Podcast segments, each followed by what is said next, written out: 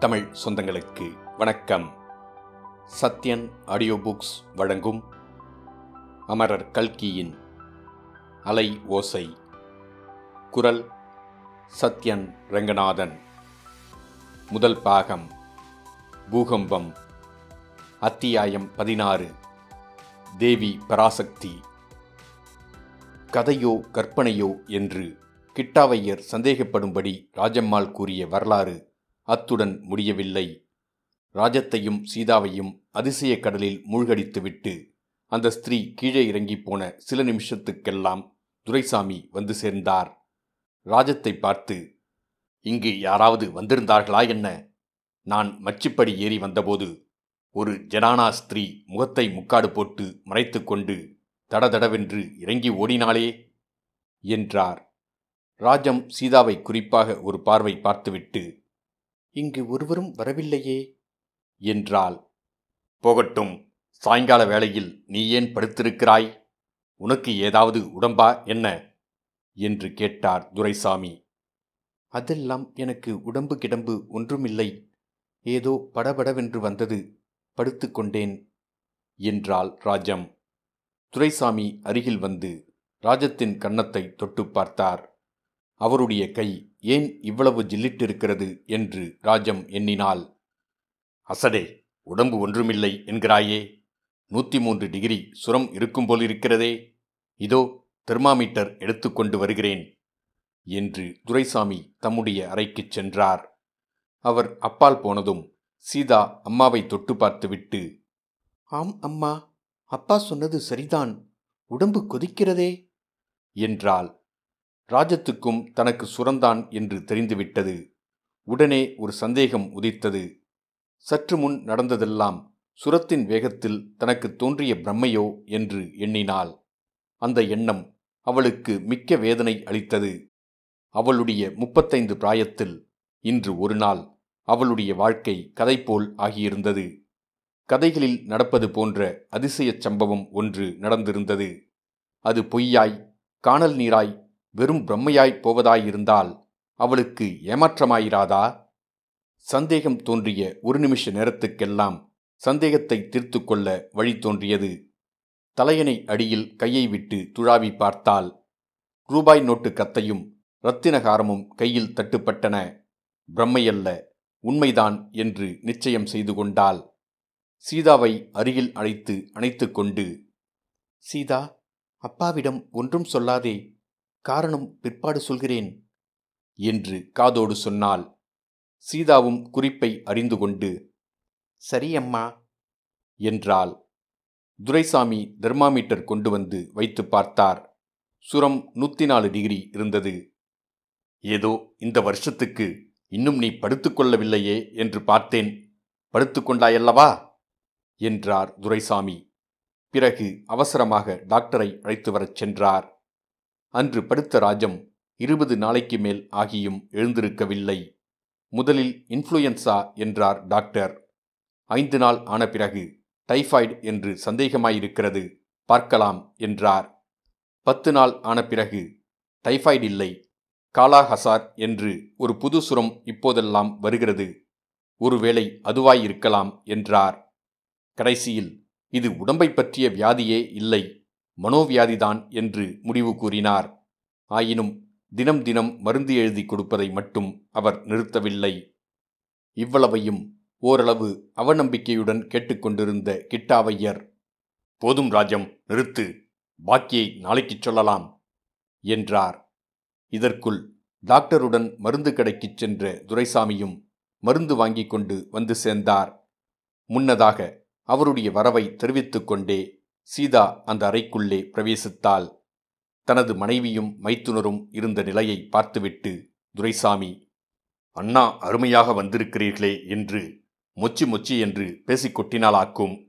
அதிகமாக பேசக்கூடாது என்று டாக்டர் சொல்லியிருக்கிறார். அவள் பேசாதபடி நீங்கள்தான் பார்த்து கொள்ள வேண்டும். நான் சொன்னால் கேட்பதில்லை என்றார்.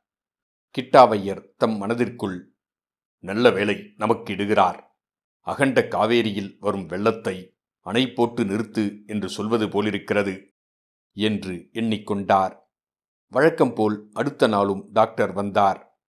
தமக்கு தொந்தரவு கொடுப்பதற்காகவே ராஜம் வியாதியாய் படுத்துக்கொண்டாள் என்ற பாவத்துடனே வழக்கமாகச் சோதனைகளைச் செய்தார். நான் சொன்னது சரிதான்.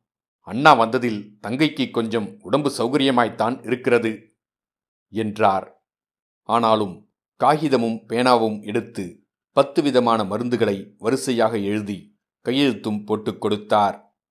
அன்றைக்கும் டாக்டரின் காரில் துரைசாமி மருந்து வாங்க போன பிறகு கிட்டாவையர் தங்கையின் சமீபத்தில் போய் உட்கார்ந்தார். ராஜம் நீ அதிகமாய் பேச வேண்டாம். ஆனால் ஒரு விஷயம் கேட்கிறேன். அதற்கு மட்டும் யோசித்து பதில் சொல். நீ கொடுத்த பணத்தையும் நகையையும் சீதாவுக்காக உபயோகப்படுத்த வேண்டியதுதானா? அவை கிடைத்த விதத்தை பற்றி நீ சொன்ன விவரம் அவ்வளவு திருப்திகரமாயில்லையே. அதாவது கோயில் குளம் அல்லது தர்ம காரியத்துக்கு கொடுத்து விடுகிறேனே. சீதாவுக்கு நான் கல்யாணம் பண்ணி வைக்கிறேன். நீ அதை பற்றி கவலைப்பட வேண்டாம். யாரோ வழியிலே போகிற ஸ்திரீ கொடுத்தது நமக்கு என்னத்திற்கு? அவள் யாரோ என்னமோ? எப்படி இந்த பணமும் நகையும் அவளுக்கு கிடைத்ததோ? அவள் கத்தியை வைத்துவிட்டு திரும்பி வந்து எடுத்து போனதாக நீ சொன்னதெல்லாம் அவளைப் பற்றி என்னவெல்லாமோ சந்தேகத்தை உண்டாக்குகிறது. நன்றாக யோசித்துச் சொல்லு என்றார். நன்றாய் யோசித்து விட்டேன் அண்ணா. ஒரு தடவைக்கு பத்து தடவையாக யோசித்து விட்டேன். உன்னைப் போலவே நானும் ஏதாவது தான தர்மத்துக்கு கொடுத்து விடலாம் என்று யோசித்தேன். பீகார் பூகம்ப நிதிக்கு கொடுத்து விடலாம் என்று கூட எண்ணினேன். உனக்கு தெரியும் அல்லவா அண்ணா? நீதான் பத்திரிகை படிக்கிறவன் ஆயிற்றே. எத்தனையோ பெரிய பட்டினங்கள் எல்லாம் ஒரே நிமிஷத்தில் மண்ணோடு மண்ணாகிவிட்டதாம் அங்கே ஜனங்களின் கஷ்டத்தை கேட்க சகிக்கவில்லை. அந்த நிதிக்கு கொடுத்து விடலாமா இந்த பணத்தை என்று நினைத்தேன். ஆனால் அப்படி செய்ய மனது வரவில்லை. அது சீதாவின் சீதனம். வேறு விதமாய் செலவழிக்க எனக்கு பாத்தியதை இல்லை என்று தோன்றியது. பூகம்ப நிதிக்கு நீ ஏதாவது கொடுத்தாயா அண்ணா? என்று கேட்டாள். அதெல்லாம் பெரிய விஷயம் அம்மா. நீயும் நானும் கொடுத்துதானா ஆகப் போகிறது? அப்படி இல்லை. ஏதோ நாமும் மனுஷ ஜென்மந்தான் என்று காட்டிக்கொள்ள வேண்டாமா? நம்மளால் ஆனதை நாம் செய்கிறது. ஆகட்டும் அப்படியே செய்யலாம். சீதாவின் விஷயத்தை இப்போது பேசி முடிக்கலாம். அந்த பணத்தையும் நகையையும் சீதாவுக்கு கிடைத்த அந்த சீதனம் சாதாரண சீதனம் அல்ல அத்துடன் தெய்வத்தின் ஆசிர்வாதமும் சேர்ந்திருக்கிறது அண்ணா. அது எப்படிச் சொல்கிறாய்? அந்த ஸ்திரீ யார்? எப்படிப்பட்டவள் என்று எதுவும் தெரியவில்லையே. ராஜம் சற்று நேரம் கண்ணை மூடிக்கொண்டு சிந்தனையில் ஆழ்ந்திருந்தாள். பிறகு கண்ணை திறந்து கிட்டாவையரை ஏறிட்டு பார்த்து அந்த ஸ்திரீ யார் என்று எனக்கு தெரியும் அண்ணா என்றாள். தெரியுமா? பின்னே என் யாரோ என்று சொன்னாய். அவள் யார்? இத்தனை நாளாக அவள் யார் என்று தெரியவில்லை. அதனால் யாரோ என்றேன். நேற்று இரவு நான் கண்ட கனவிலே இந்த ஸ்திரீ இன்னார் என்று தெரிந்தது. அப்படியா அம்மா? யார் என்று தெரிந்ததா? அவள் தேவி பராசக்தி அண்ணா என்னுடைய இருபது வருஷ பிரார்த்தனை வீண் போகவில்லை என்றாள் ராஜம். அவளுடைய கண்களில் ஆனந்த பாஷ்பம் பெருகியது. இதனால் கிட்டாவையருடைய மனம் இன்னும் அதிகமாக குழம்பியது. டாக்டர் சொன்னது உண்மைதான் போலிருக்கிறது. இவளுக்கு மனதிலேதான் ஏதோ கோளாறு ஏற்பட்டிருக்க வேண்டும் என்று சொல்லிக்கொண்டார் உடம்பாய் இருந்தாலும் மனதாயிருந்தாலும் சீக்கிரத்தில் ராஜத்தை குணப்படுத்தி அருளும்படி அவளுடைய குலதெய்வத்தை வேண்டிக் கொண்டார். அதற்கு மறுநாளும் டாக்டர் வந்தார். வழக்கம்போல் சோதனை செய்து பார்த்தார். இன்றைக்கு இன்னும் கொஞ்சம் பரவாயில்லை என்றார். பிறகு பிரிஸ்கிரிப்ஷன் எழுதுவதற்கு கையில் காகிதமும் பேனாவும் எடுத்தார். ஆனால் ஒன்றும் எழுதவில்லை. திடீரென்று ஏதோ தோன்றியவரைப் போல் காகிதத்தையும் பேனாவையும் கீழே வைத்தார். மிஸ்டர் துரைசாமி ஒரு விஷயம் சொல்லட்டுமா? என்றார். பேஷாகச் சொல்லுங்கள் கேட்பானேன்? என்றார் துரைசாமி. உங்கள் சம்சாரத்துக்கு இனிமேல் இந்த மருந்துகளினாலெல்லாம் உபயோகமில்லை. பின்னே எந்த மருந்து உபயோகம்? ஆயுர்வேதம் பார்க்கலாம் என்கிறீர்களா? ஆயுர்வேதத்திற்கு போனால் அவ்வளவுதான். அந்த அம்மாளை யமனிடம் ஒப்புவிக்கிற மாதிரிதான். பின்னே என்ன சொல்கிறீர்கள்? உங்கள் மனைவிக்கு இப்போது கொடுக்க வேண்டிய மருந்து இடமாறுதல்தான் இந்த பம்பாய் நகரத்தில் இருபது வருஷமாக இருந்திருக்கிறார்கள் அல்லவா? வேறு ஊருக்கு போய் சில நாள் இருந்துவிட்டு வரட்டும். உங்கள் மைத்துனர் கிட்டாவையர் கிராமவாசிதானே? அவரோடு கூட்டி அனுப்புங்களேன். எனக்கு கொஞ்சம் கூட ஆட்சேபனை இல்லை. கிட்டாவையர் அழைத்துப் போவதாயிருந்தால் அழைத்துப் போவதாயிருந்தால் என்ன? திவ்யமாக அழைத்துப் போகிறேன். போன வருஷமே அழைத்துப் போகிறேன் என்று சொன்னேன். இவர்தான் அனுப்பவில்லை. நானா அனுப்பவில்லை. உங்கள் தங்கைதான் போக மாட்டேன் என்று பிடிவாதம் பிடித்தாள். இந்த வருஷமும் அதையேதான் சொல்லுகிறேன் என்றாள் ராஜம்மாள். இந்த பிடிவாதம் உனக்கு ஆகாது. அம்மா ஊர் மாறாவிட்டால் உனக்கு உடம்பு குணமாகாது.